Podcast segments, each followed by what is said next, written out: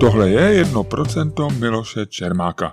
Já jsem Miloš Čermák a moje 1% jsou asi 2 cm na výšku a necelý 1 kg živé váhy. 1% je taky podcast, který právě posloucháte. Pokud vás o něm zajímá víc, najdete vše na webu mého newsletteru 1%.cz. Partnerem podcastu je spravodajský server Seznam zprávy. Poprvé jsem jméno Petr Laštovka zaznamenal před necelými 20 lety, když se objevil jako expert na digitál, jak se tehdy říkalo. Pro televizi Prima vybudoval službu iPrima, pracoval v Eurotelu v době, kdy se tehdy největší operátor spojoval s českým telekomem a kupovala je španělská telefonika. A pak působil v několika reklamních či komunikačních agenturách. Byl šéfem digitální sekce Asociace komunikačních agentur. V poslední době o něm bylo slyšet méně, vlastně vůbec. Proč? Uvědomil jsem si to ve chvíli, kdy jsem na webu zaregistroval reklamu na karetní hru Chemoška na raka. A pod ní byl podepsaný právě Petr Laštovka. Hru vymyslel, když ležel mnoho měsíců v nemocnici, protože absolvoval, ano, chemošku na raka. Jak se to vše seběhlo? Změnily se nějak jeho hodnoty a pohled na svět? A co si slibuje od budoucnosti? Tyhle a mnoho dalších, asi banálních a prvoplánových otázek jsem mu položil ve svém podcastu. Jako autor jsem se stal důkazem toho, že rakovina je v běžném životě stále trochu tabu a většině z nás dělá problémy o ní mluvit nebo i pouze přemýšlet. Hra Chemoška na raka má mimo jiné ambice to změnit. Nebo aspoň ukrátit čas, který pacienti tráví v nemocnicích, v posteli či s nepříjemnými myšlenkami. Mimochodem, v téhle epizodě podcastu asi padne nejvíc men a citací mých oblíbených stand-up komiků, kteří jsou zároveň oblíbenými komiky mého hosta Petra Laštovky. Upozorňuji například na Norma McDonalda, který ve svém posledním stand-upu řekl S rakovinou se nedá prohrát, protože když zemřete, tak rakovina zemře s vámi a je to přinejmenším remíza. Děkuji Petru Laštovkovi za inspirující a zajímavý rozhovor a vám přeju příjemný poslech.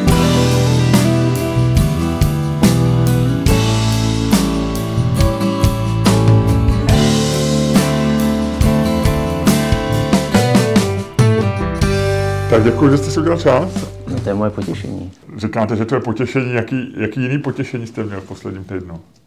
Já jsem měl potěšení asi v tom smyslu, že mm, minulý týden jsem spustil kampaň na Dolniu a je velkým potěšení pro mě to, že to lidi zajímá.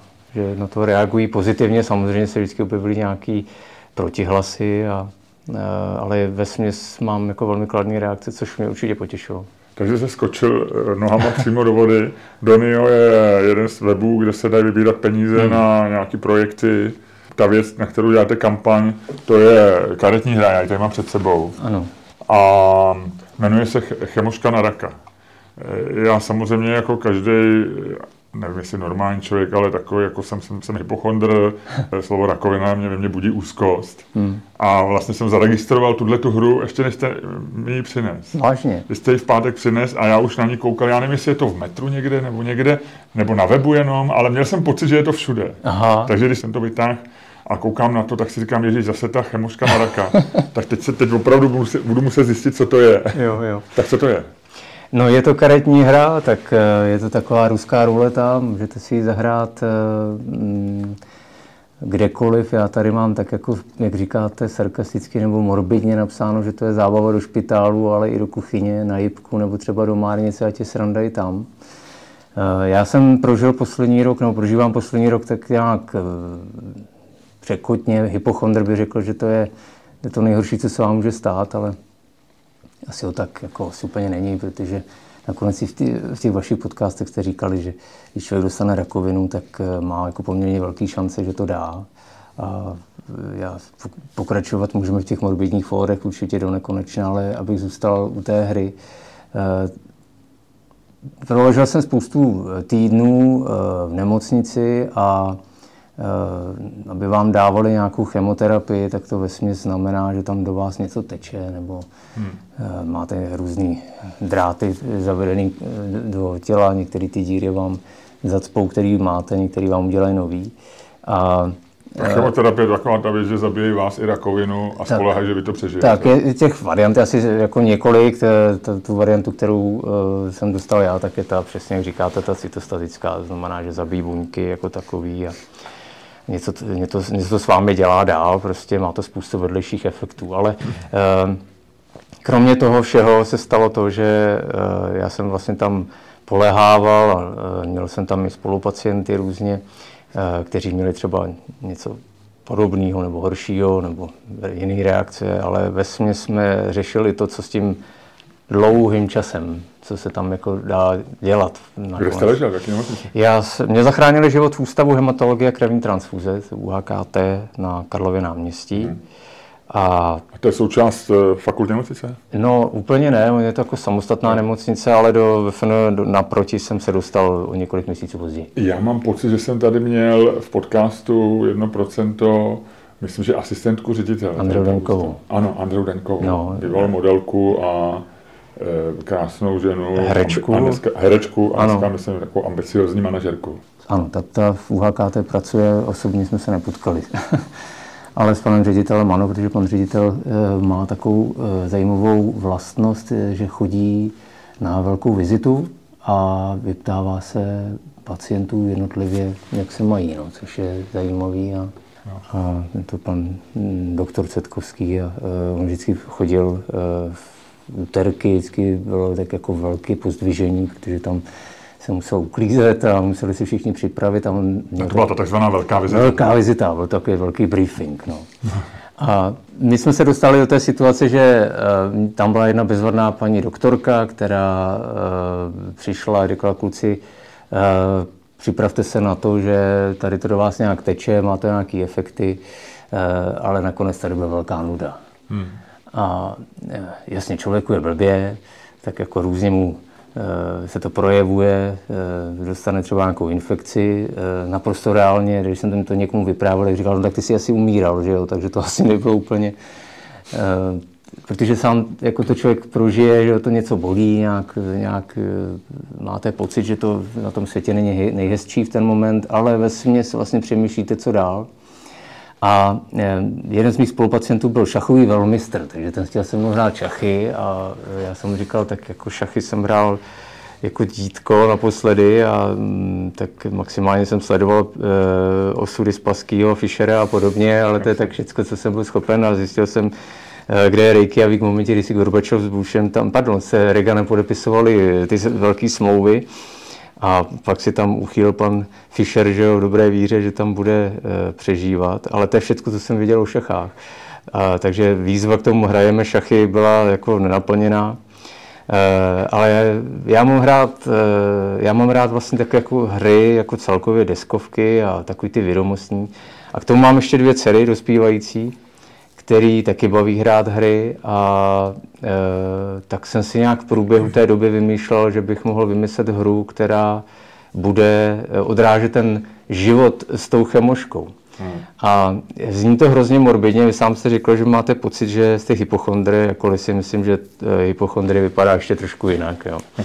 Uh, tak uh, samozřejmě to může být uh, trošku jako na hraně, nebo možná už někomu za hranou, když jako něco pojmenujete chemoška na raka.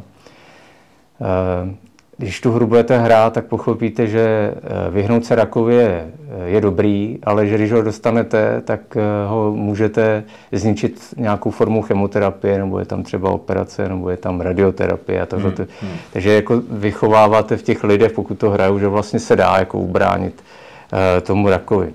Ale je to rak na kartě, no. je to rak na papíru a eh, já se snažím, eh, nebo tak, abych řekl pravdu, byl bych moc rád, aby to šlo, aby člověk se mohl ubránit rakovi morbidním vtipem nebo tím, že zahodí kartu, že jo? to by bylo hmm. fajn.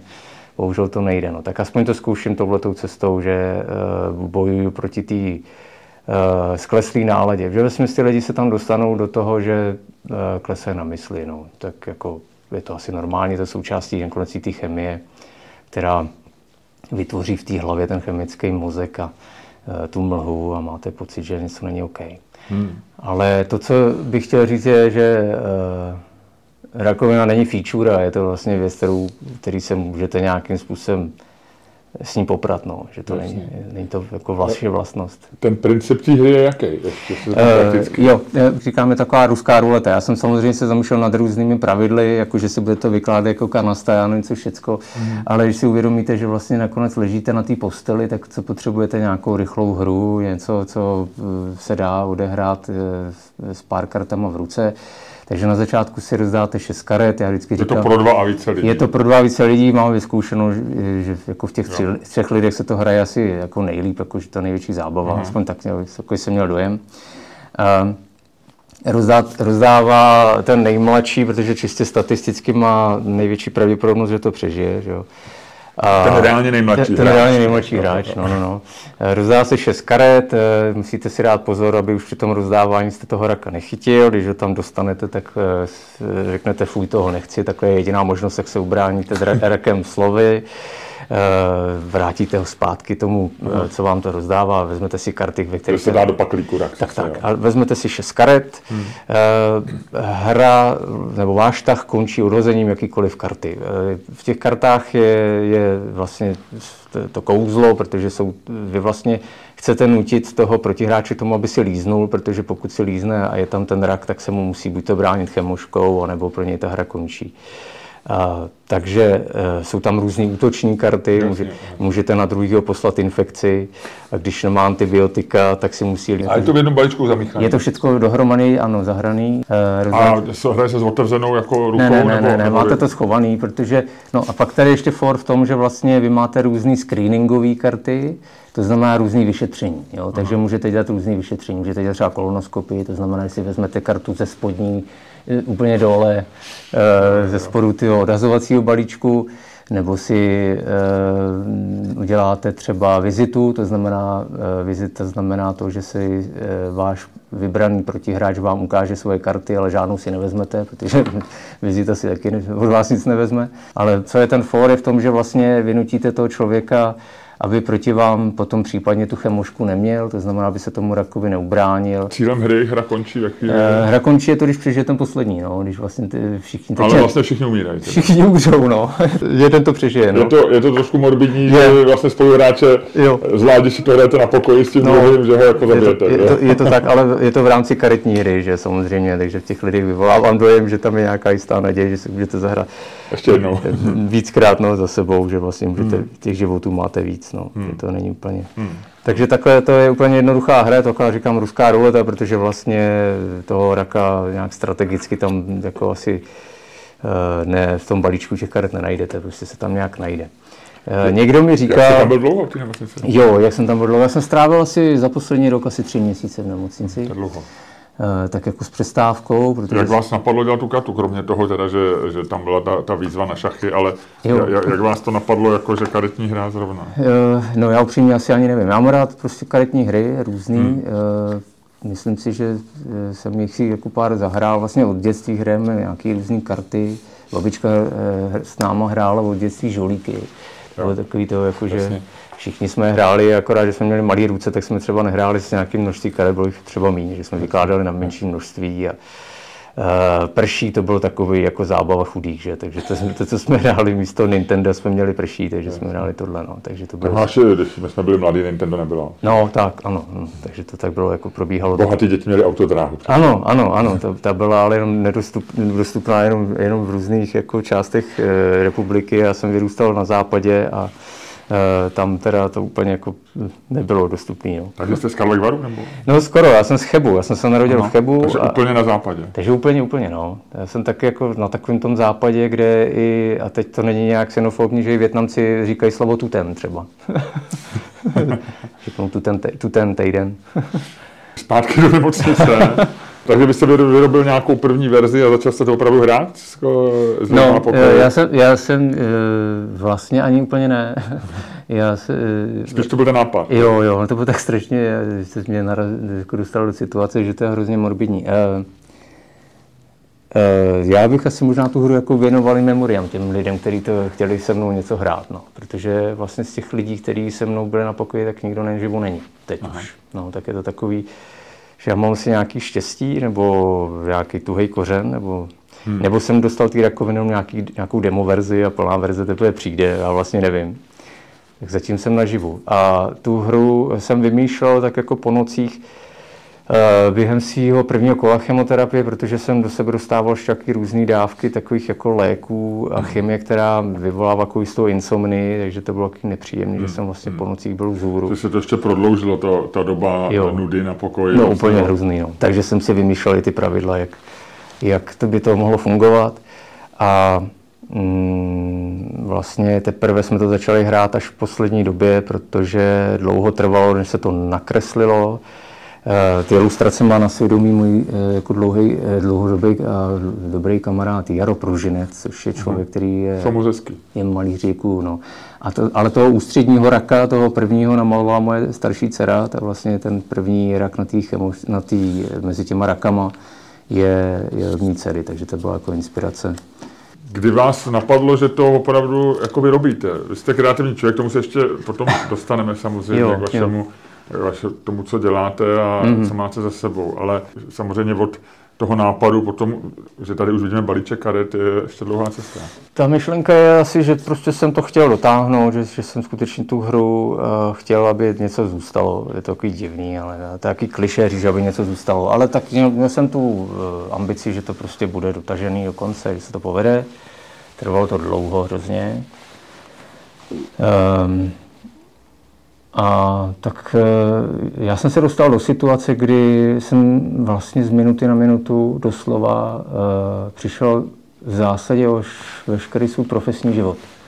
Takže jsem díky té své situaci a mm, já jsem jako, já vždycky s oblibou říkám, to je skutečně asi morbidní na otázku, jak se mám, tak říkám, že jsem umřel, ale že už se mám líp, protože mě skutečně v zásadě, jako kdyby do mě asi nelili mnoho uh, litrů adrenalínu, tak bych asi tady nebyl. Jo, a hmm. měl jsem jako velký problémy uh, to, to ustát úplně na začátku, protože ta, ta první uh, situace byla, že to nevypadalo, že, bych to, že to dám úplně jako vážně. Takže uh, se to zkrátka změnilo, já jsem víceméně najednou jako... Kdy jste se tu diagnozu dozvěděl? No, eh, tam v té nemocnici. Já, kdy, jsem, kdy já, já, jsem, já jsem před, před rokem a kus.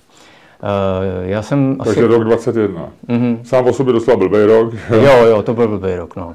A už ten rok předtím byl pro mě blbý a pro nás taky, že pro všechny, protože jsme měli všichni tady starosti s covidem. Uh, já jsem měl nějaký problémy už předtím, mně se vlastně projevovalo to, že jsem rychle hubnul. Já jsem zubnul za ten rok asi 30 kg, což eh, vy mě teď vidíte, jak vypadám, tak já jsem teď nějak jako ustálený, já jsem byl celkem oplácený, takže to asi nebyla jako, jako taková hrůza. A pak už jsem chrastil jako kostma. Projevilo se u mě to, že jsem uh, já nechci být asi moc grafický, jako aby úplně, abyste měli představivost, to úplně nechci, ale uh, měl jsem jako problémy s, vlastně s příjmem potravy, hmm. uh, protože jsem měl jako fyzické změny v, třeba v puse a tak, takže to bylo jako hodně bolestivý. A s tím jsem žil jako rok a hledali jsme cestu, jak z toho ven. A to už jste měl diagnózu? A to jsem neměl diagnózu. To neměl, jsem neměl. To se, to jako, jsem že doktory se snažili zjistit, co vám hmm, je. Tak, tak. Já, že jsem se osnul v UHKT a tam vlastně se hledali nějaký způsoby, jak na to přijde, že různé biopsie, kostní dřeně, vrtání do kostí a hmm, hmm. zjišťování toho všeho, ale výsledek skoro žádný. Nikdo moc nevěděl, co s tím. A pak eh, mm, v létě 21 11. Eh, července eh, jsem se chystal na odjezd na dovolenou se svými dětmi, protože jsme skutečně se chystali, že pojedeme bylo to takový zvláštní, jo, protože my, já vždycky jsem, jak, jako musím mít všechno dopředu, aspoň trošku nějak jako naplánovaný, tak já vždycky chci, aby ta, třeba ta cesta byla aspoň naplánovaná. A my jsme pořád nevěděli, kam pojedeme a jak to, protože navíc ještě bylo vlastně to období toho covidu. Že a člověk nevěděl, jaký země přijímá, co jestli potřebuje dvě, dvě dávky, tři dávky. Ano, no, no, no, no, přesně tak.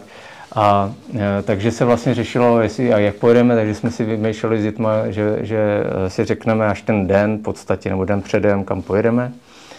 A já jsem e, ten rok předtím, jak říkám, tak jsem něco prožíval, takže jsem dostal, dostal do rukou takovou injekci, kterou jsem si dával jednou za 14 dní.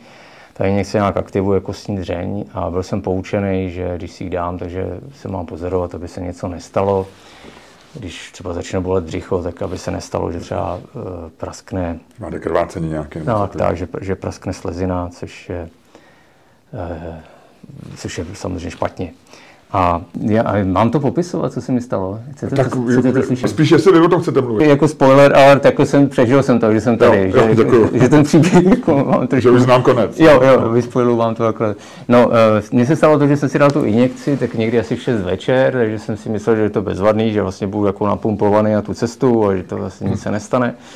A pak mi nějak kolem desátý večer začalo uh, být trošku šoufl, tak nějak jsem měl pocit jako to chřipkoidního stavu, mm. že vás jako něco bolí a měl mm. jsem pocit ty teploty, co všechno jako je reakce mimochodem na tu injekci, že jsem říkal, to je, to se dá, to asi bude k tomu, takže jsem si, příznak. tak, takže jsem si vzal obyčejný paralen a a šel jsem si hajnout a e, pak jsem se ve tři ráno probudil pádem z postele, což se úplně jako e, mě neděje. neděje, protože já navíc ani nepiju alkohol, takže není to jako v mých e, zvyklostech. A e, tak e, jsem se jako zapotácel, cítil jsem, že mi není dobře a e, já jako si měřím teplotu často, tolik asi k mé hypochondrii, tak jsem si změřil teplotu a ten, ten teploměr začal pípat jako rychlejš a jinak. A, a na tom teploměru bylo 40 0, jo. to je takový jakože hmm. uh, takový výsledek, který úplně nechcete a uh, začalo mě bolet břicho. Tak jsem si říkal, jak je to, jak je to tady, praskla slezina, to asi bude ono. Uh, a vytočil jsem si vlastně rych, rychlou záchrannou službu.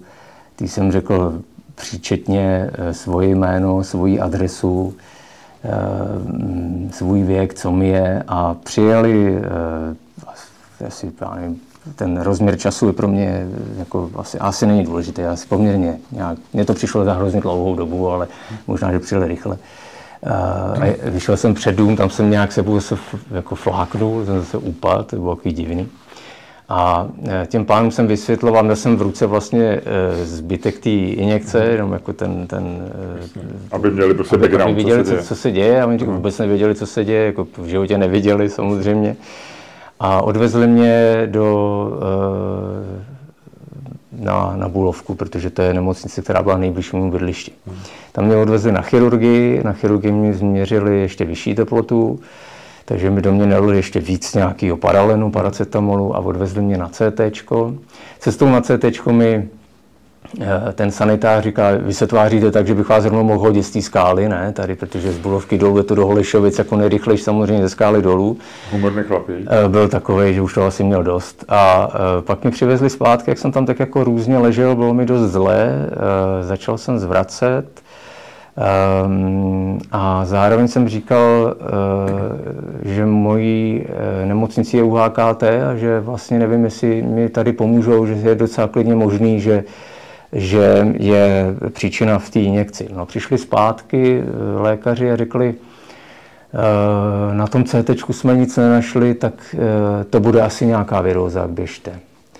A že mě pustili. Normálně mě pustili z té nemocnice ven, jako bez reverzu, Be, bez ničeho, jako, jako, v podstatě jako zdravýho... V podstatě jako, že máte virózu, běžte si kam chcete. Jestli, jestli, jestli, jestli, chcete jít do jiné nemocnice, tak můžete, ale tak víc se jako neřešilo.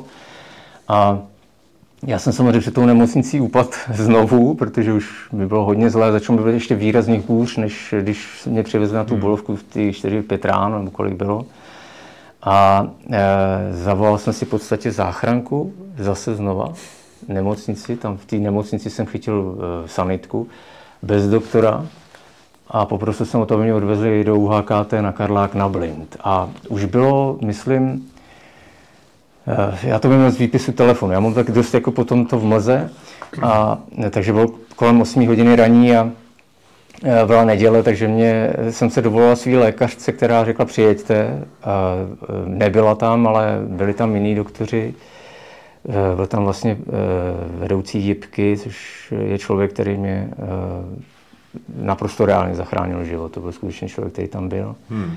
A přivezli mě tam a já jsem tam v podstatě už jenom začal být poměrně dost velkých bolestech. Slezina to nebyla, ale dostával jsem něco, čemu se říká oportunní infekce. Takže dostával jsem se do, do septického šoku tak a byl jsem, vlastně to tělo už bylo otrávené úplně hmm. samo sebou. Což je výsledek toho, že abych teda vyspojiloval to, jakou rakovinu teda mám, mám leukémy, takže ta vlastně ve vás vyvolá to, že nemáte moc jako obrany schopnost. To je vlastně nějaký úbytek bílých krvinek. A já mám ještě takovou jako legrační leukémie se to jmenuje, protože to je bílá nemoc, že jo? takže naopak těch bílých krvinek, ta bílá řada je jako veliká, ta, těch červený je malá, ale těch e, variant je zase hodně, takže já mám ještě takovou, která je takzvaně vel, z velkých granulocytů, takže ta ještě se pro, projevuje tím, že jední ta bílá krvinka se jmenuje neutrofil, takže těch, těch mám nulový množství, že ta, ta, to ještě jako já už nechci být až příliš akademický, já nechci to nějak kdo ví, jak jako vysvětlo ve výsledku. To znamenalo to, že jsem neměl žádnou obrany schopnost a obyčejná bakterie, která eh, běžnému zdravým člověku maximálně způsobí něco, co se jmenuje třeba plavecký ucho, že máte pocit zalehlého ucha, tak mě eh, požírala, takže mě chtěla jako v podstatě sežrat úplně celýho, takže eh, pan primář potom přišel a říkal, že jsem podal heroický výkon a že, že to bylo jako na nepřežití a e, já tak nějak jako ty první tři dny třeba vůbec jako mám jako slitý, protože hmm. jsem dostával spoustu morfia, morfínu a, a, a, a e, prostě mě zachraňovali život a povedlo Jasně. se jim. A tohle souvislo s tím, že našli tu diagnózu, že? Tak a pak přišli, pak přišel vlastně tento, děkuju, že jste to úplně, jsem to také přemostil, jsem o něj ukecaný, omlouvám se. A přišli, přišel pan primář a říkal, já nevím, jestli za váma už někdo byl, e, my už víme, co máme, jaká diagnóza to je a řekli mi, eh, že to je tahle varianta té leukémie. Eh, já jsem si pak začal zjišťovat v podstatě, co to znamená, co to pro mě znamená eh, a oni dál říkali, až vám zaléčíme tu sepsi, kterou tady, kterou tady jste, tak se to léčí chemoterapií. V podstatě. To, je, to byla věc. No a já jsem tam ležel na té jipce, začalo mi být hůř, takže jsem se ještě pro jistotu zhoršoval a do toho jsem ještě dostal těžkou pneumonii, kterou jsem teda taky přežil a o který mi taky říkal, že 8 z 10 lidí nedá, tak z toho mě tam nějak vykřesali a ve výsledku e, jsou to hrdinové oni, jakože, hmm. že vlastně zachraňují životy, protože to tak mají. Jo. To je takový, jakože si řeknete, eh, nemuseli by. No, v té jiné nemocnici to neudělali. Jo. Když hmm. jako já nechci házet špínu na nikoho, ale Eh, na té bolovce si vyrady nevěděli, tak tam bych býval jako to neustál, kdybych nevěděl, hmm. že můžu jet. Ono vlastně bylo teda štěstí, že vás poslali domů možná. No, uh, asi jo, asi jo, protože jako tam bych to určitě nedal, no. tam, tam určitě nevěděli by, jako co s tím dál. No. A e, takže jsem potom m, nějak do konce roku, e, toho roku 21 se pokoušel z toho dostat. Trvalo to hrozně dlouho, pak mi začaly odcházet játra. Eh, a na začátku roku 22 eh, začala ta první, první kolo chemoterapie, který nebylo nějak jako eh, extra příjemný, ale, ale vlastně jsem viděl u těch svých spolupacientů, že to může být ještě horší, jako, že ty lidi odcházejí daleko, jako, prožívají daleko horší stavy. Hmm. A, a z toho uh, mi nebylo dobře hlavně. Uh, samozřejmě fyzicky to jako s tím člověk počítá, ale ta, ta psychika teda dostávala taky hrozný rány. Já jsem byl v izolaci, jo, což je jako věc, která je uh, nepředstavitelně mizerná pro činorodýho člověka a pro člověka, který žije nějakým sociálním životem. Já jsem vlastně nevěděl, když začnu od svoje rodiče jsem neviděl rok třeba. V té době? Eh, no, celý rok jsem neviděl. Od léta 21 až do, do léta 22, do letošního léta. A ta izolace byla jako ze zdravotních důvodů, no, abyste ne, nebyl v kontaktu prostě s nějakým jo. nákazou nebo tak? Jo, jo, přesně tak. A navíc eh, vlastně ani jsem nemohl vidět, ani svoje děti do toho, vlastně děti dostávali covid a jejich, jejich máma měla covid, takže to všechno se to nějak jako motalo. Takže jsem vlastně nic jsem s nimi výdat nemohl. A e, vtipný na tom všem je, nebo vtipný, e, vtipný pro mě možná jenom, se stalo to, že jsem v květnu mi začaly odcházet játra a vlastně jsem se odstal v nemocnici znova s tím, že mě museli urgentně operovat a přišlo se na to, že mám ještě k tomu další nějakou takovou věc, která způsobuje zužování žlučovodů a což je taky indikace třeba v, horizontu nějakých let třeba jako k transplantaci jater. Hmm. Což je jako hrozně fajn a hezký, protože já vlastně od svých 12 let třeba nejím maso, smažený a to mě taky moc neužije nepiju alkohol vůbec, eh, tak nějak programově eh, a myslím si, že žiju docela střídmým životem, ale výsledek je tohle. No. Ale eh, tím nechci říct, jako můžete říct nezřízeným životem a vidíte, ono je to ve finále jedno, to ne, takže žije si jako samozřejmě užívá, jak potřebuje, jak uzná za ale jako byly by blbý ty karty vlastně. Jo, byly, byly no. Každý mu, rozdál, každý mu ten život rozdal nějaký ty karty jinak a já se, se s tím, já jsem absolutně smířen, což eh, není žádný jako rouhání, jo. to je prostě tak jako funguji normálně a úžasně. A jenom chci říct, že vlastně eh, mě se ani nějak jako ne, nezměnil žebříček hodnot, jo. Já jsem nějak eh, nikdy neměl na prvním místě kariéru a peníze a tohle. Jasně člověk potřebuje nějaký peníze k tomu, aby existoval. To jsem pochopil velmi ten rok, eh, kdy člověk se ostne bez příjmu, je jako mizerný.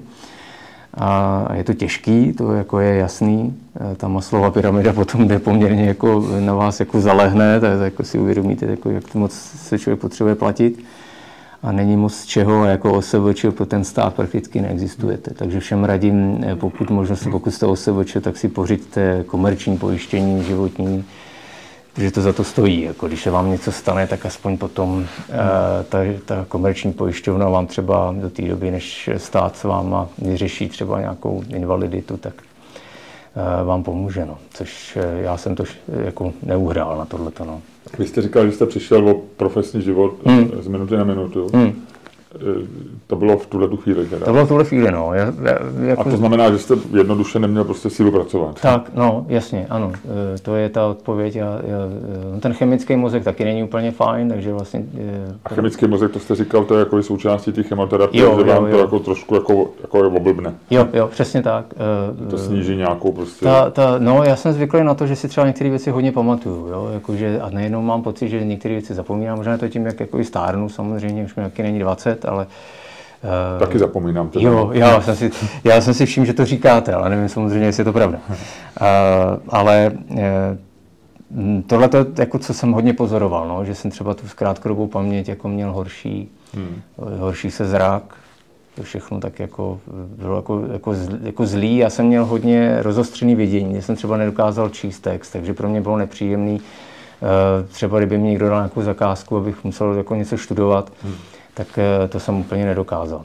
Takže jsem poslouchal eh, podcasty a to mě pomáhalo hrozně moc, protože vlastně jsem dokázal eh, střebávat informace a nezabýval jsem se sebou, což je taky jako klíč k tomu všemu tomu zachování té dobré mysli.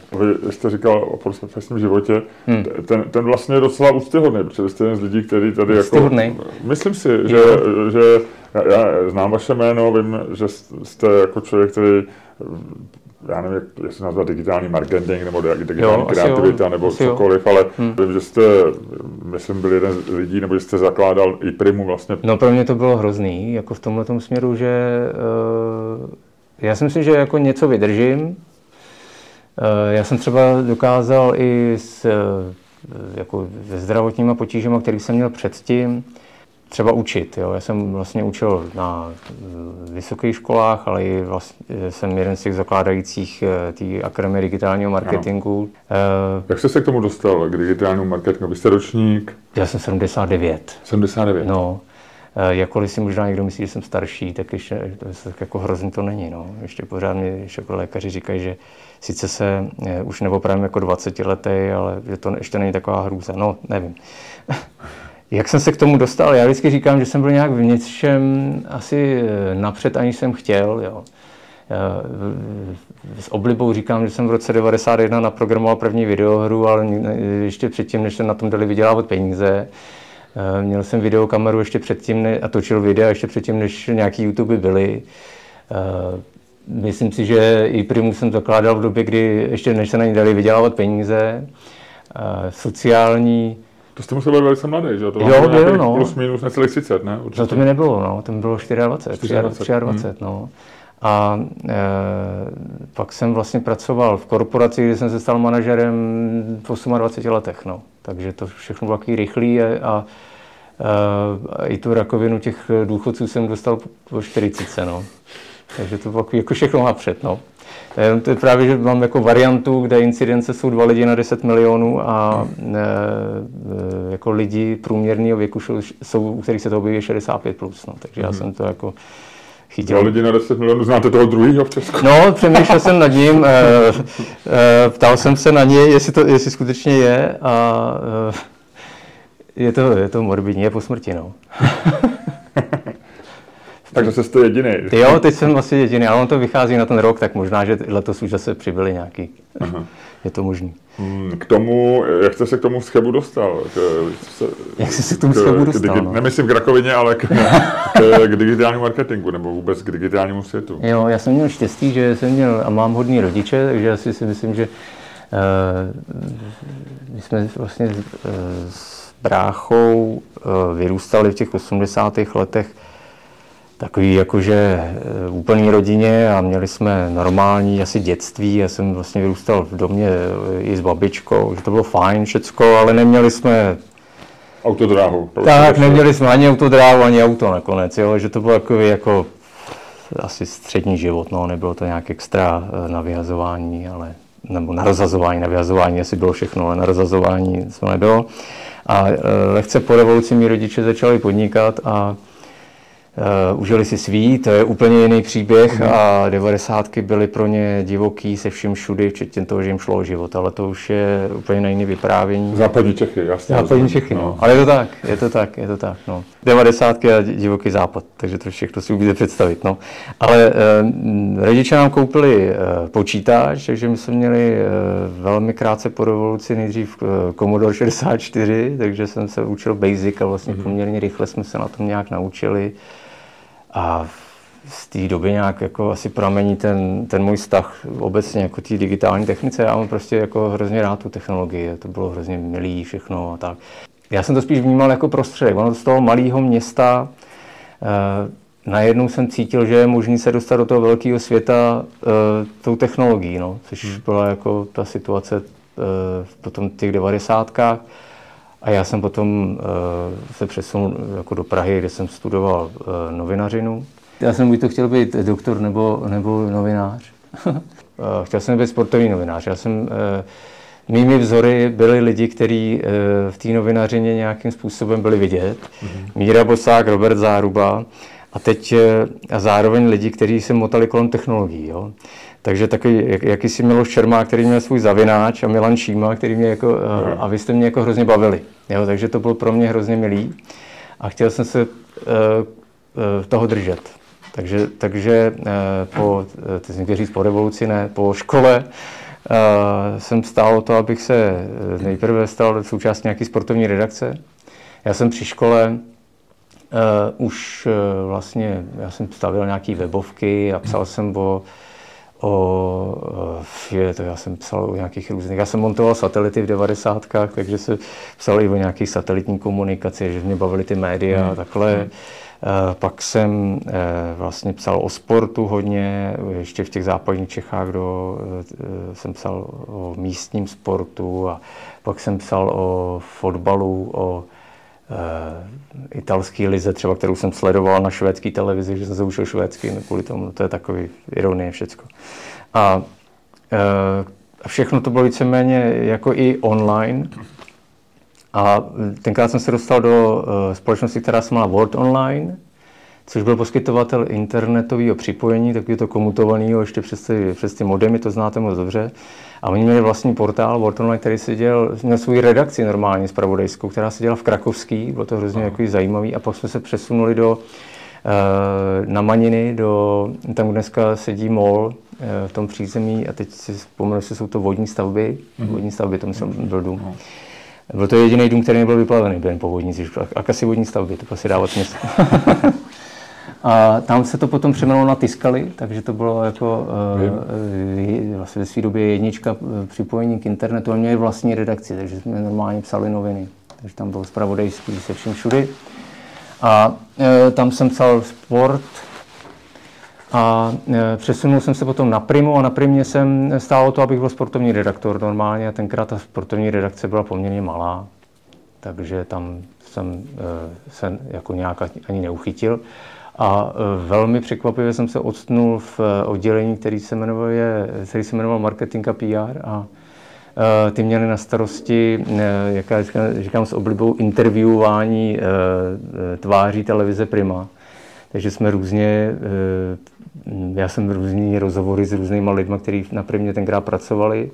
To, a to byl plus minus rok 2005. Tedy. Ne, ne, to je dřív ještě, to je 2003 2004 Jo, jo, jo. V té době 2003 2004 na prvně bylo, no, tak to si, jaká pecka? Jo, pecka bylo, nikdo není dokonalý třeba. Aha, aha. Uh, pak takový ty různý... A pak začaly ty reality show vlastně 2005 už, ne? A 2005 jako, je vyvolení. Vyvolení. A to byla vlastně asi jejich nejvě, to byla pro Primu podle mě největší to je, taková rána. To je, to je přesně tak, přesně tak. Září 2009 a to je měsíc, kdy já odcházím z Primy. Jo. Takže já odcházím z Primy, kdy je jedničkou Eh, ve sledovanosti, ale i na internetu, jo? protože já jsem si tam vymyslel teda tu e-primu, eh, kterou jsem hm, v podstatě začal tam nějakým způsobem pitlíkovat a eh, byl jsem na to tam sám a měl jsem k tomu programátora a designéra.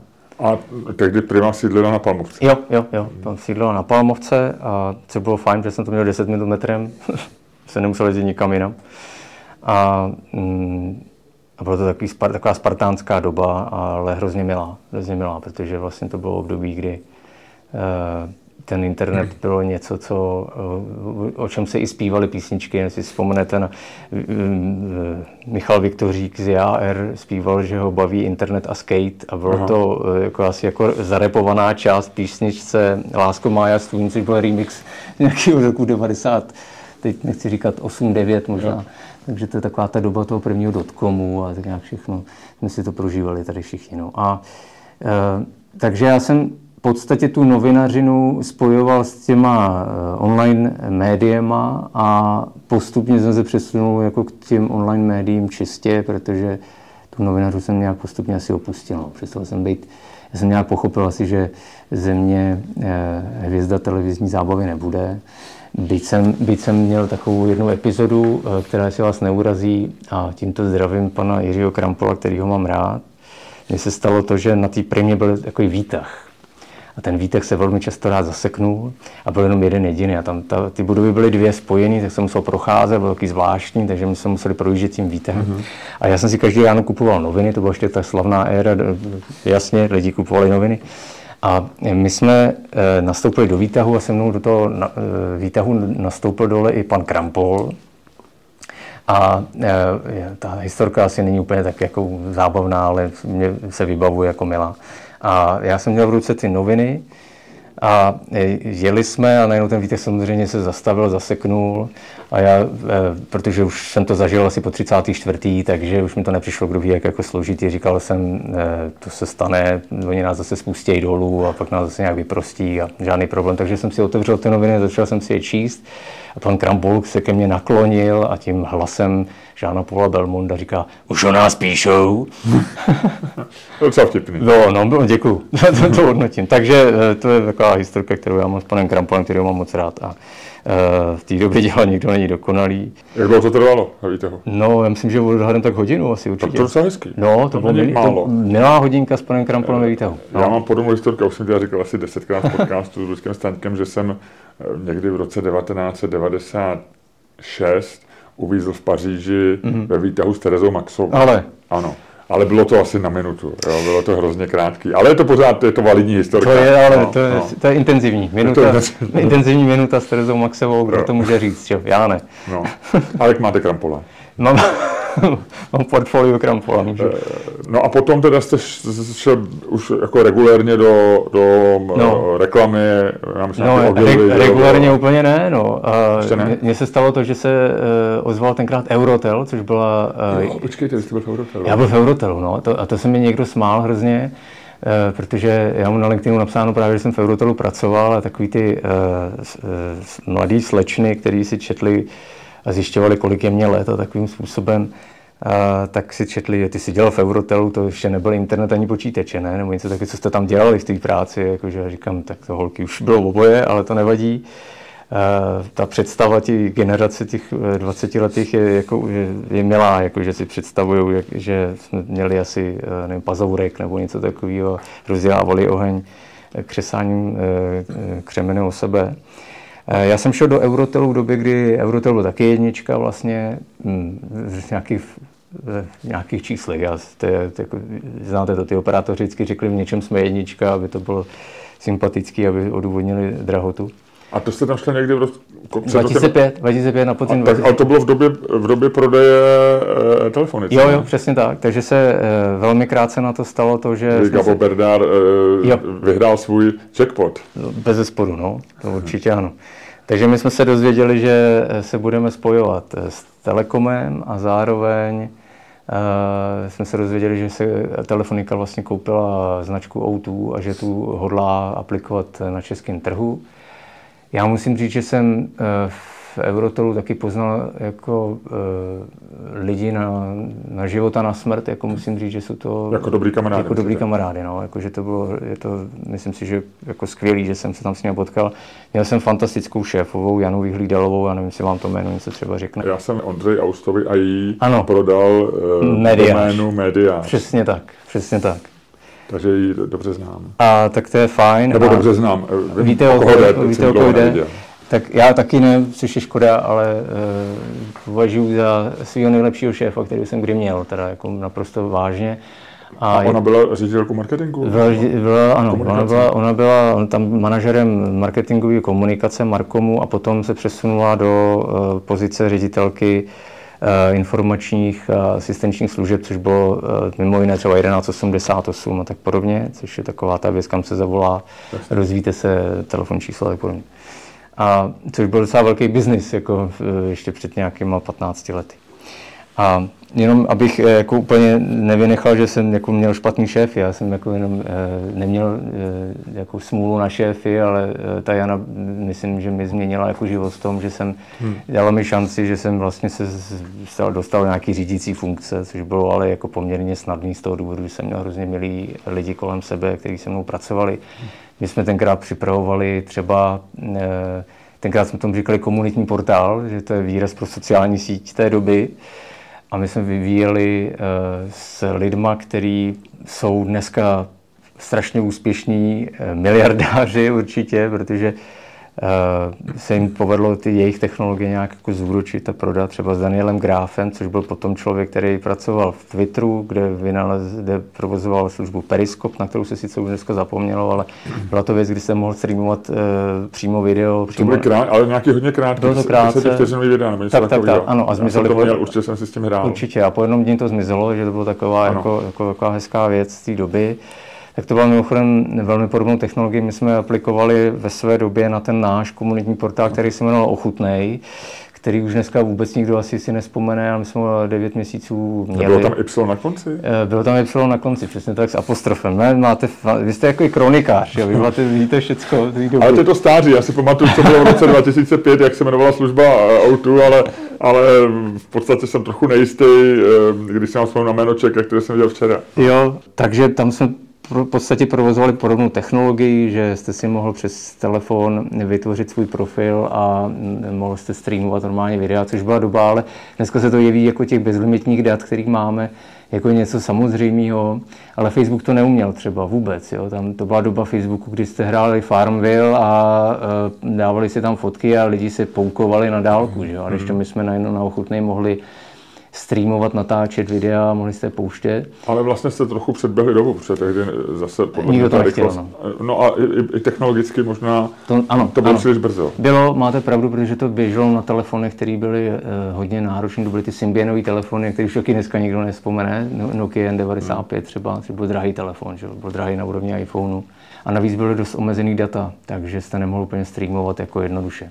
Pamatuju si, že byla jedna z ambicí telefoniky vlastně mít svoji eh, sociální síť jako celosvětovou, kterou by si teoreticky eh, chtěli jako rolovat Španělé a potom do latinských trhů. Hmm. A eh, stáli o to, aby, aby, ta naše, aby ten náš pokus vyšel, protože by se nám to povedlo. A to byl čistě český pokus? To byl čistě lokální pokus s tím, že jsme ale měli tým e, vlastně v Madridu, v Barceloně. To jo, ale spouštěli se to jenom pro Spouštěli jsme to jenom tady, ano, ano, je to tak.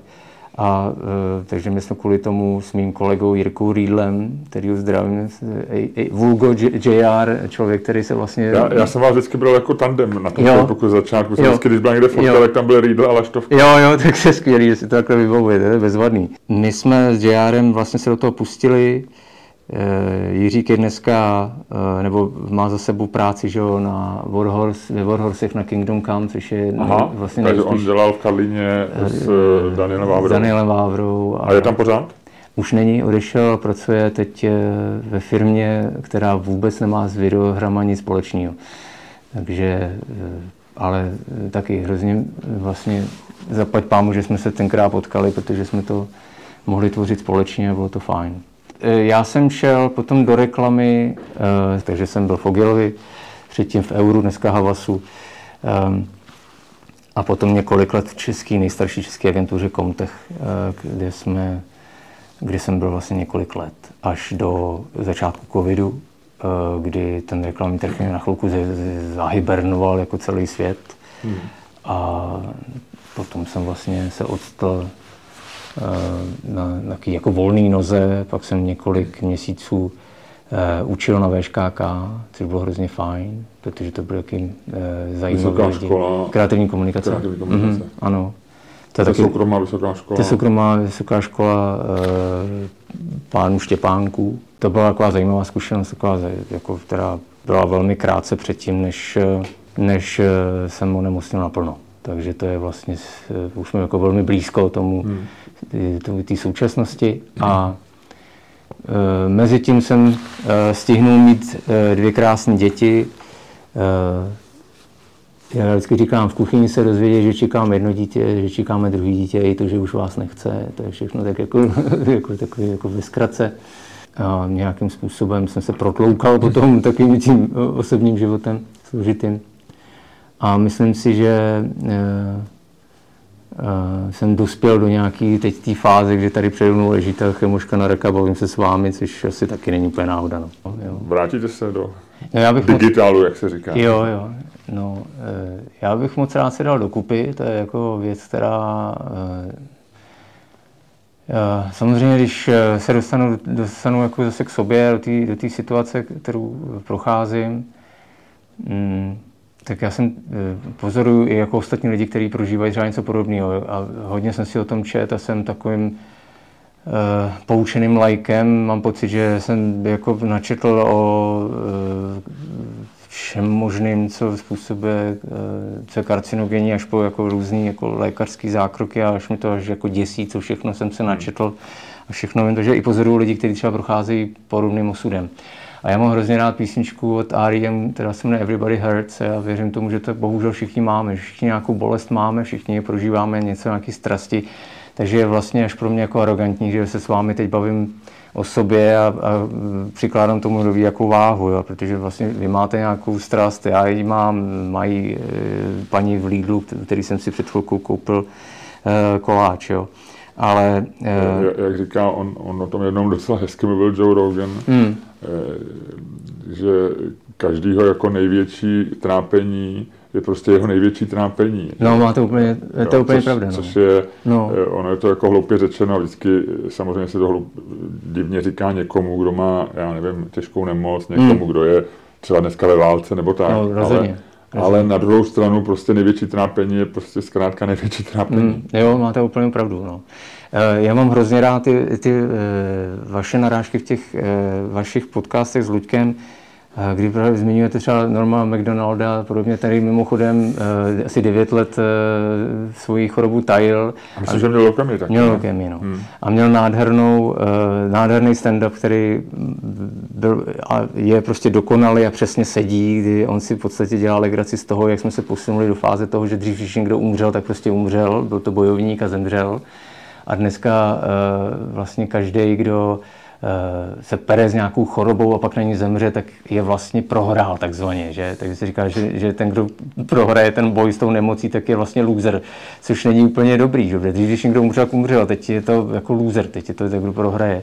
A má jako měl hezkou, eh, ten vývod z toho všeho byl hrozně hezký, když říkal, že tři smrti na rakovinu, vlastně ta rakovina umře taky, takže to není prohra s rakovinou, ale je to aspoň ta remíza, že jo? Je to že, tak? Že umře i ta rakovina, no. Dobře si ten vtip pamatuju.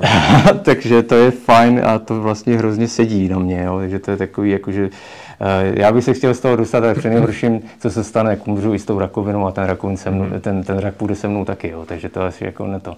Ale... Ano, když jste zmínil teda ten speciální jazyk, tak eh, možná na to taky máte jiný, jiný hmm. pohled, ale mě vždycky jako připadalo, a teď nechci říct úsměvný, protože to je blbě zvolené slovo, jo. ale taková ta terminologie, terminologie která se u, používá, když vlastně mluvíme o někom, když zemřel, že, že, jo, jo. že takový to zemřel, zemřel náhle, Aha, jasně. Eh, tak to je většinou prostě infarkt, že jo. Mm-hmm. jo. Zemřel tragicky, to je nějaká dopravní nehoda, mm-hmm jo, a zemřel po statečném boji, jo, jo. nebo po dlouhé nemoci, to bývá rakovina. No jo, je to tak, má to a, a vlastně mě trošičku vždycky jako eh, iritovalo, ale jako člověka, který s tím nemá osobní zkušenost, tady se omlouvám, ale vždycky jsem si říkal, jako, že se vždycky zdůrazňuje ten statečný boj, že, mm-hmm. že vlastně, no, jasně. Eh, a, a vím, že na to některý lidi, kteří eh, jsou taky nemocní, jsou i trochu alergický. Myslím, že to byla Bára Rektorová, která měla, myslím, nějaký nádor jo, hlavy. Jo, jo, jasně, bohužel jasně, umřela. Jasně. Ale ona to byla těžká nemoc.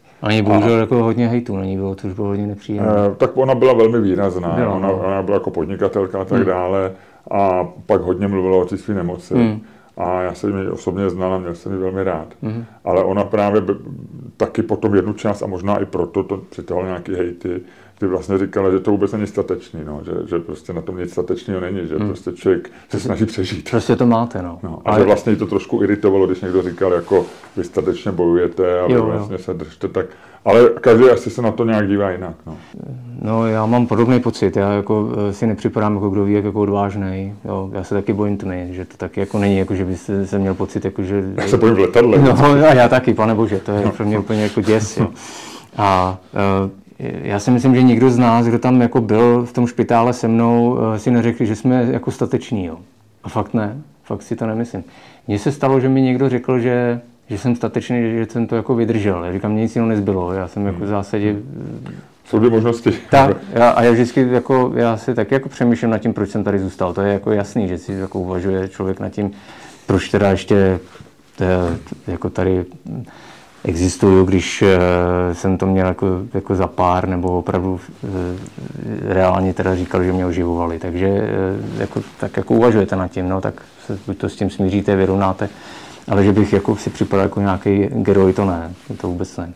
Já jsem ani nešel na vojnu, že jo, jsem se jí vyhnul. Jsem, z, z vojny jsem byl z vojska jsem byl vyloučen, takže mám jako tu šedivou knížku. Který se říká modrá. Který se říká modrá, přesně. A e, takže jsem byl jako sice odvedený, ale e, pak vyloučen z armády. E, takže já si jako nepřipadám, kdo ví, jak statečný, no. Ale to, že člověk se samozřejmě potýká s tím osobním problémem a s nemocí. Já nevím, dneska žijeme v blbý době pandemii, tu, tu, to, to, to, to i vás ovlivnilo. Dneska válka v Rusku, jak se, člověk vlastně, jak se díváte na, na to? Jo, jo. Je to stejný pohled jako, já vám, jako zdravého člověka? No nebo? ne, já nevím, to samozřejmě jako nemám úplně srovnání, protože ta Jasně, válka, válka za mýho, ne, ne, tak to není blbá otázka, není špatných otázek, ale my jsme si, eh, když, když, eh, když té invazi došlo, toho 24. února, já mám 22. února svátek, který neslavím, to je Petra, pak je Petra Pavla v červnu, a, takže ale slavíte ten v červnu? Eh, no, když už, no. ale tak jako jméno vybrali rodiče, já vždycky připadám divně, když jako slaví nějaký svátek. A já říkám, že za oslavu stojí každý den, to je takový jako milý, jako, ale tak nic. A eh, když té invazi došlo, tak my jsme si telefonovali uh, s tím mým vlastně kamarádem v, nemo, v nemoci, bratrem v nemoci, tak uh, jsme říkali, uh, že jsme za, ten, za tu dobu prožili eh, dvě olympiády a, a jednu válku, že to je vlastně takový jako divný, jako, že se to, to, co se třeba nepovede jako za dlouhý roky. že navíc ten covid zastavil všechno. A, a tak, no jasně, jasně. A navíc bylo to Ono byla odležená olympiáda. No, to bylo taky hrozně ironický, že vlastně jsem ležel v tom špitále 21 a byla olympiáda, která se jmenovala 20, takže se vlastně jako, je to ten vtip toho uh, Jiřího Krampola, kdy on neví, kolik je mu let, protože ho přeci kousla ta moucha a byl rok nemocný, tak on ten jeden rok nepočítá. Takže jo. já jsem to měl taky, tak jsem měl pocit, že se nepočítá ten jeden rok. No, ale eh, ten, já jsem v té době eh, byl asi zaskočený a naštvaný asi jako, jako všichni, ne? To asi jako nemám pocit, že by, že byl nemocný, zdravý, měl jako jiný dojem. Akorát jsem si říkal, a to je věc, ze který jsem si dělal si říkám, že se ten svět vzadal obrací a že člověk nemá ani prostor na to svoji osobní tragédii. Jo? Jako, že vlastně se si nemohl moc prožít, protože někam přijdete, řeknete, Uh, no, já bych chtěl, abyste se trošičku jako zaplakali nade mnou, protože já mám doprčit s leukémii. A mi řeknou, ale ty vole, tady Putin jako zabíjí lidi. Takže to jako úplně na váhu, jako furt jsem naživ. show businessu trošku vám ukradl show. Tak, ano, úplně, totálně. Zmetek jeden, že se nestydí, že jo. A uh, vy jste ale se ptal na to, jestli já se, jako jak se vrátím. Tak, tak už, já... už na tu otázku dvě minuty myslím, jo, že musím znovu položit, že jsme zamluvili. Tak, tak se omlouvám, ale uh, ten for je v tom, že já jsem jako sleduju lidi, kteří třeba si prošli něčím podobným a oni se postupně vrací. Takže já doufám, že já si budu asi do konce uh, toho života, jestli budu dlouhý nebo krátký, to ty nevím, uh, onkologický pacient, jo, protože vylečit se to úplně nedá. Já mám takovou tu variantu, která se rádoby snaží se dostat do něčeho, čemu se říká zbytková nemoc, jo, že máte pocit, že nějaký procenta těch špatných buněk ve vás zůstanou, ale věří se, že to prostě nějakým způsobem nebude... To ostatně uhlídají. No, že se to snad jako nebude tak jako hrozný. Hmm. A uh, pozoruju, že třeba uh, jakkoliv se neznáme vůbec osobně, tak eh, Alžběta Trojanová, což je člověk, který se pohybuje ve video, videoherním průmyslu, tak si taky prošla nějakou nevím čeho rakovinou, že taky o tom hodně mluvila, mm. ale teď se vrací do toho biznisu a normálně zase funguje jako eh, video nebo youtuberka, nebo jak to mám nazvat, videoherní blogerka. Tímto jí zdravím, jakkoliv nevím, jestli se vůbec ní dostane tato vlna. A, ale třeba e, šéf Slávě, že jo, pan Tvrdík, jaký údajně eh, prošel nějakou e, onkologickou léčbou. A, a, a taky přesně... Už Slávy, už se vrátil do kanceláře. No a už normálně funguje, že jo. Takže to je jako věc, který teda ale ve mně vyvolává jako ten dojem, že bych asi se taky mohl vrátit. No. Tak já doufám, že se mi to povede. Já jsem předtím, než než jsem se, než, jak říkám, než jsem umřel, tak jsem byl v jednání s několika subjektama, že budeme eh, spolu spolupracovat, eh, stáli o to, abych eh, pro ně pracoval. A teď mám ale takovou jako bizarní historku, kdy mě oslovil jeden vlastně známý, který provozuje, nebo vlastně agenturu jednu, takovou známou, ale to je jedno, není důležitý, jaká je. A chtěl jako spolupracovat, ptal se, jak jsem na tom. A když jsem mu vlastně vyjevil tu, tu, tu svoji story, tak jsem věděl, jak jako zblednu a e, asi si, nevím, jestli pracuje s nějakou tou myšlenkou na to, že, že rakovina je jako věc, e, kdy ten člověk jako není schopen pracovat vůbec nebo něco. Já jsem se dostal do situace, kdy už ten mozek nemám tak špatný a zase už bych řekl, že normálně funguju. Já jsem e, postřeh jednu věc a to vás jako e, fanouška kosmonautiky bude bavit nebo možná, že já jsem četl nějakou studii o tom, že chemoterapie je podobný, podobný zátěž pro tělo jako cesta do vesmíru. Že e, jsme vystavení třeba různým změnám v těle, jako třeba mají astronauti. Jo. Že třeba ochabují svaly nebo srdce se různě jako mění díky tomu, že tam je nižší gravitace nebo skoro žádná. Mm-hmm že mají nějaký e, procento záření, jsou vystavení podobně jako člověk, který třeba postupuje nějaké uzařování. Jasně. Ale vlastně ten člověk, který letí do toho vesmíru, tak je v absolutní připravený kondici, Jasně. jestli rozumíte. A trénoval na to? Sleduje se a navíc on vlastně v tom kosmu může nějak, e, že tam různě posilují nějaký ty různé stroje, jako jsou jako orbitreky nějaký fungují. A když se vrátí zpátky na Zem, tak se dál sledují, jestli eh, ty jejich funkce vlastně došly eh, toho zase, řekněme, pozemského stavu. Kdežto u lidí, kteří podstoupí chemoterapii, tak se nic takového nedělá. Že? Tam v podstatě si řeknete, no tak eh, budete ochabovat, budete tak jako a ta rehabilitace v podstatě by měla probíhat tak, že eh, by bylo lepší se dostat do nějaké kondice předtím, než, než ta chemoška jako přijde. Jo. Hmm. Takže já vím, že to lehko řekne a těžko se to provádí. Já jsem se snažil hodně cvičit při tom prvním kole, což bylo příšerný, protože mi všechno bylo a jsem atrofoval hrozně, takže to nebylo úplně hmm. snadný. Já jsem se vlastně při tom prvním kole učil chodit a když jsem potom teď v květnu měl problémy znova, tak, eh, tak jsem znovu chodil o chodítku, jak, eh, to je jedno, tak prostě to bylo takový jako, eh, takže to cvičení, jenom, že jsem to porovnával, jako, že to je mezi sebou. A chemický mozek je věc, kterou mimochodem zažívají uh, astronauti taky, říká se tomu space fog, že jo, Aha, je to jo, jo, máte pravdu. takže to je, to je vlastně podobný, hrozně je to podobný, takže já si připadám jako astronaut, tak ty trošku no. A když se vrátí astronauti, jak oni normálně pracují, ne? tak já bych si jako přál uh, do té práce se vrátit. Je můj projekt tohle, ta, ta hra, jestli dovolíte. A, a teď jsem se nadechoval k otázce, eh, Donio, kolik, kolik eh, chcete vybrat jo. a kdy to, do kdy to běží? No, ta ambice je veliká, asi na první pohled. Eh, já bych chtěl, ono je to v takový hezký krabičce. Moc hezký, já jsem to koupil. Děkuju, že to, že to hodnotíte. A ta samotná krabička je drahá hrozně, jo. takže já jsem potřeboval Eh, se domluvit s nějakou tiskárnou, která to je ochotná vyrobit eh, a vlastně ručně lepit a všechno. A eh, dělal jsem na tom nejenom s Jaro Pružincem, ale s agenturou Boomerang, která mi zajistila produkci toho a vlastně mhm. vyrobit toho, tuhle tým, ta maketa, jo, tato, to, co tady před náma je maketa, která je vytištěná na digitálu, není offsetová, ale je to normálně funkční, takže to funguje a budu moc rád, když si ji necháte a budete třeba si vyzkoušíte tu hru. A for je v tom, že jsme na nějaký částce, která, eh, za kterou to na tom dolní teď nabízím a já na tom jako nic nevydělám. Jo. To je prostě věc, kdy eh, pokud se to prodá za tyhle ty peníze, což je nějakých 800 korun, tak eh, to bude fajn, protože mám nějaký rozpočet.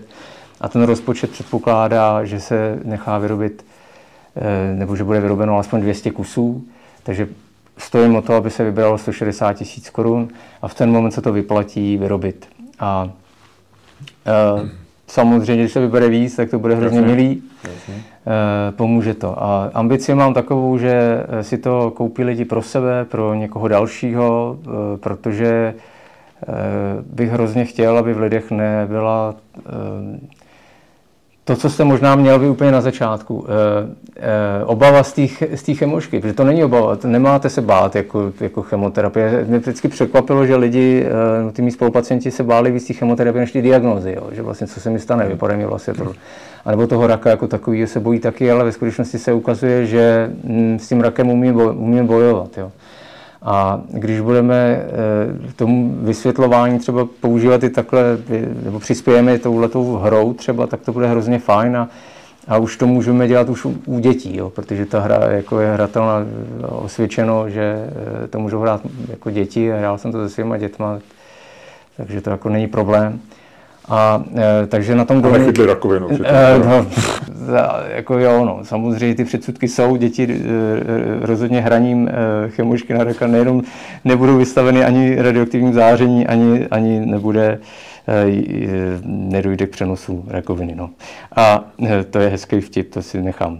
E, ale zároveň si říct je to, že e, na Doniu e, můžete přispět mě, protože teď jsem ten svůj příběh vyjevil, tak jako může se stát, že někdo eh, se soucitně jako eh, si řekne, tak jako tomu chlapovi třeba můžu poslat víc peněz, takže můžete poslat víc peněz ale není to žádný škemrání, není to ani veřejná sbírka, já to všechno zdaním jako daň z příjmu, takže to bude úplně... Takže cílová částka v tuhle chvíli je 160 tisíc. Je 160 tisíc. A dokdy pověří? Ještě, ještě tam máme nějaký měsíc jo. před sebou. A... já jenom já se ptám, jestli to stihneme, jo, jo, jo. To stihneme a, s podcastem. Jasně a naprosto reálně se to dá ještě prodloužit a ještě jsem chtěl říct, že na tom Doniu máte možnost si vlastně koupit, uh, objednat tu hru pro někoho dalšího s tím, že eh, tím je myšleno, že tu distribuci necháte na mě. Já jsem se domluvil s nějakýma nemocnicema, ale i s nadacema. Ještě se zeptám jedno, eh, abych to... Takže přijdete na Doniu. Takže eh, můžu koupit třeba, já nevím, pro, pro někoho, ústav pro, pro hematologii a krevní transfuzi, můžu třeba koupit dva kusy. Jo, přesně tak to je. Přiznám se, že v UHKT teď úplně jako do detailu domluvený nejsem, ale třeba s dobrým andělem ano a dobrý anděl uh, si odebere třeba nějaký kusy uh, nebo nějaký sady těch karet a hmm. uh, přislíbeno je, že by se to dostalo vlastně k onkologicky nemocným skrze hmm. nadaci hmm. uh, Dobrý anděl, což by bylo, uh, což by bylo fajn, protože uh, tohle to je jako, tohle ta možnost je na tom donu, že to takhle uh, můžete koupit pro někoho dalšího. Hmm je taková kliše otázka, která se dává vždycky, ale vy jste na ní odpověděl dopředu, a to je taková ta změna hodnot. Neptám se přímo na změnu hodnot, ale co, Na co se díváte jinak dneska, než, než prostě, já nevím, před dvěma lety nebo třema lety, než vám začaly vůbec jakýkoliv potíže a mm-hmm. byl jste manažer agentury a měl jste všecko, jak se říká, jo, měl jsem, vše, říkat, měl, říká, měl jsem no. všecko. To je, jo, jako dřív bylo všecko, že znáte to, jako, že dřív. A, hm. Na co se díváte jinak? Jo, jo, já se snažím jako najít nějakou odpověď, která nebude zase to kliše. No. Um, Tenhle ten rok, když jsem byl v té izolaci, tak eh, jsem pochopil, že se dá eh, hodně věcí ztratit. Přijdete o ten, eh, o ten rok s dětma, což je strašně blbě. Je to příšerný a musím říct, že mě to vlastně bytostně líto, protože mým dětem je 14 a 11, nebo 10 a 3 čtvrtě. Hmm. A to dítě se ještě pořád mění a ten rok je, je dlouhá doba. Hmm. Uh, takže jsem s nimi sice byl v kontaktu, ale minimálně a je mi to hrozně líto. A jejich maminka je měla úplně na starosti. Uh, takže to je věc, která byla, uh, která mě hrozně bolí. Přijdete o nějaký vztahy, to je asi určitě nepříjemný. Takže si dívám na nějaké věci, které se třeba, jestli se nedají dělat nějaké věci jinak. Takže jsem třeba teď v tom druhém kole té chemošky se rozhodl, že nebudu tolik v izolaci a snažím se být eh, víc s lidma, byť je to třeba riziko, ale hmm. říkám si, že tak co se může při nejhorším stát? Úplně vážně. No, tak jako vážně, co se může při nejhorším stát? Jako, jako umřu při nejhorším. A to je vlastně jsem, to jsem zažil. Jo. Takže já mám ten pocit, že to není, není jako, jako, co bych chtěl teď momentálně, jako za každou cenu, takže se snažím víc výdat s lidma. A na co se dívám jinak je to, že chápu, že lidi eh, mají svoje příběhy a že to není vůbec jednoduchý, no. že každý si jako žije ten... Že já jsem nikdy neměl nějaký jako asi plochý pohled na věc, já si myslím, že uh, já mám nějaký, nějaký řekněme, nějaký jako duchovní rozměr toho života. Nejsem úplně, jakkoliv mám Rickyho Žerveze, Žervého, to je jedno, jak to vyslovím, hrozně rád. On říká Gervais. On říká sám anglický Gervais, no, takže, no. ale to je hrozně hezký, že? Tak jakkoliv ho mám strašně rád a respektuju ho a myslím si, že to je vlastně hrozně chytrý člověk a zároveň je, ho baví věda, mě taky. Uh, tak on říká takovou tu hezkou věc, uh, s tou chemoterapií a s těma modlitbama. Jak říká, on říká, eh, že někdo za ním přišel a říká, eh, že má, že má rakovinu a že teda podstupuje chemoterapii a ten druhý mu říká, eh, jak já se budu za tebe modlit a on říká, to je fajn. Jo, ale, ale ještě k tomu tu je Prosím nás, jo, jako, jo, ne, jo, jo. nevynechávejte tu chemoterapii. Jako je to tak, jako, že ty modlitby jsou dobrý, ale nezůstávejte jenom u nich. Jo? Takže Eh, já mám ten život asi, jako řekněme, po té duchovní stránce jsem, eh, se snažím ho naplňovat i tak, že mě zajímají... Vy se tady měl Tomáše Sedláčka, což eh, je jeden z nejhezčích podcastů, který jsem slyšel, ten váš dvoustý díl mimochodem, protože je tam hrozně cítit ta jeho duchovnost a i to, jak jste krásně mluvili o, těch, o tom rozměru Bůh a stvořená umělá inteligence, což jsme my, což mě to, to mě tak oslovilo, že se přiznám, že nad tím přemýšlím celou tu dobu. A je to jedna z nejhlubších filozofických myšlenek, kterou jsem slyšel za poslední rok. Jako. Myslím říct, že to je jako, eh, jako hrozně hluboká úvaha. A je mi milá a je mi, je mi blízká. Takže to je, já jsem nějak asi úplně extra nezměnil moc pohled na svět nebo na nějaké věci. Eh, rozhodl jsem se, že se chci stýkat s lidmi, kterým mám rád a který mají rádi trošičku mě a vyhýbat se úplně těm toxickým vztahům. Takže se mi stalo to, že mě někdo nabídl teď nějakou práci, která by byla fajn s tím člověkem, ale ve výsledku by se předkládala člověku, eh, který vím, že bytostně rád mě no. nemá a já se mu nechci úplně předvádět takže hmm. jsem to odmít. To je asi ta změna. Dřív bych, to, dřív bych se kousnul a šel bych jako normálně do toho, do toho vztahu jako jít, normálně se prodat, protože věřím tomu, že jsem něco jsem schopen. No. Říkáte, že mě sledujete, tak já mám něco odžito, jako mám nějaké zkušenosti, tak jsem schopen už ty zkušenosti předávat. To je japonský přísloví, ne? co říká, že to 30 poslouchej. Ostatní od 40 uh, už vzdělávají ty 30 letý, nebo ty, jak je to, nebo a potom po 50 už se poslouchají ty zkušenosti ostatních, je to tak, nebo jsem to teď úplně zamotal? Zní to logicky, ale neznám to přísloví. Ale uh, myslím si, že jsem to teď zvrtal úplně a omlouvám se všem, kteří to přísloví znají. Každopádně jsem teď v té fázi, že bych měl už učit, jo, takže... a to mi připomíná ten vtip toho Woody Allena z Annie Hallový, který říká, kdo je blbej, šel učit, a kdo nemí učit, učí tělocvik, takže... tak já učím. A e, moc rád bych v tomhle tom pokračoval, že bych vlastně chtěl zase zpátky se vrátit e, do školy. Vy jste zmínil uh, Rickyho Gervaise, mm-hmm. který je ateista, zapřísáhne jo, jo, jo, jo. Tomáš Sedláček naopak Boha věří, byť, mm-hmm. byť mhm. samozřejmě se ho snaží vykládat moderně a jak včera říkal na posmrtný život, nebo jak v tom podcastu říkal, na posmrtný život věří. Mm-hmm. Vy věříte na posmrtný život? Já jsem chodil na katolickou školu. Tam jsem potkal uh, jednoho z, ze svých nejbližších, uh, což byl pravoslavný pop, který bohužel zemřel v 43 letech. A s ním jsem vedl jako velký nějaký diskuze uh, o tom všem, um, o Bohu i o existenci. Uh, mám tomu blízko, ale pro katolika jsem heretik, protože jsem byl součástí uh, nějaký New Age církve, která byla součástí něčeho, čemu se říká letniční hnutí, to je takový to no. jako e, novozákonní, to je takový to typický americký, e, řekněme protestant, jako protestantská cesta, no, a je to e, taková ta víra v Ježíše Krista, a který je jako všeho, všeho míra v podstatě. A já jsem slyšel kdysi nějakou myšlenku, která říká, že kdybychom věděli, že to po smrti je hezký, takže všichni páchají sebevraždu. Jo? Takže je dobrý jako si myslet, že něco je po té smrti, ale nikdo to pořádně neví. tak je dobrý ještě žít a zkoušet to ještě tady, no. aby, aby neby náhodou bylo nic, abyste měli aspoň něco za sebou. Ale Ricky Gervais, ne, pardon, to říkal Lucy Kay, náš společný eh, taky oblíbený, ten říká, že všimněte si, že eh, na světě ze všech lidí, kteří se narodili, jak naprostá většina je mrtvá, že? Takže my jsme teď taková ta vyvolená skupina, která je zrovna neživu. No. Tak jo, já vám děkuji za rozhovor a držím palce s Doniem, eh, s Chemoškou a s Rakem, i s hrou, i, i v reálu. Ježkuji oči, já moc krát děkuji, byl mi opravdu ohromnou ctí a eh, přeju všem zdraví vám taky a, a nashledanou, že? to se lepší říkat než s Bohem. Děkuji.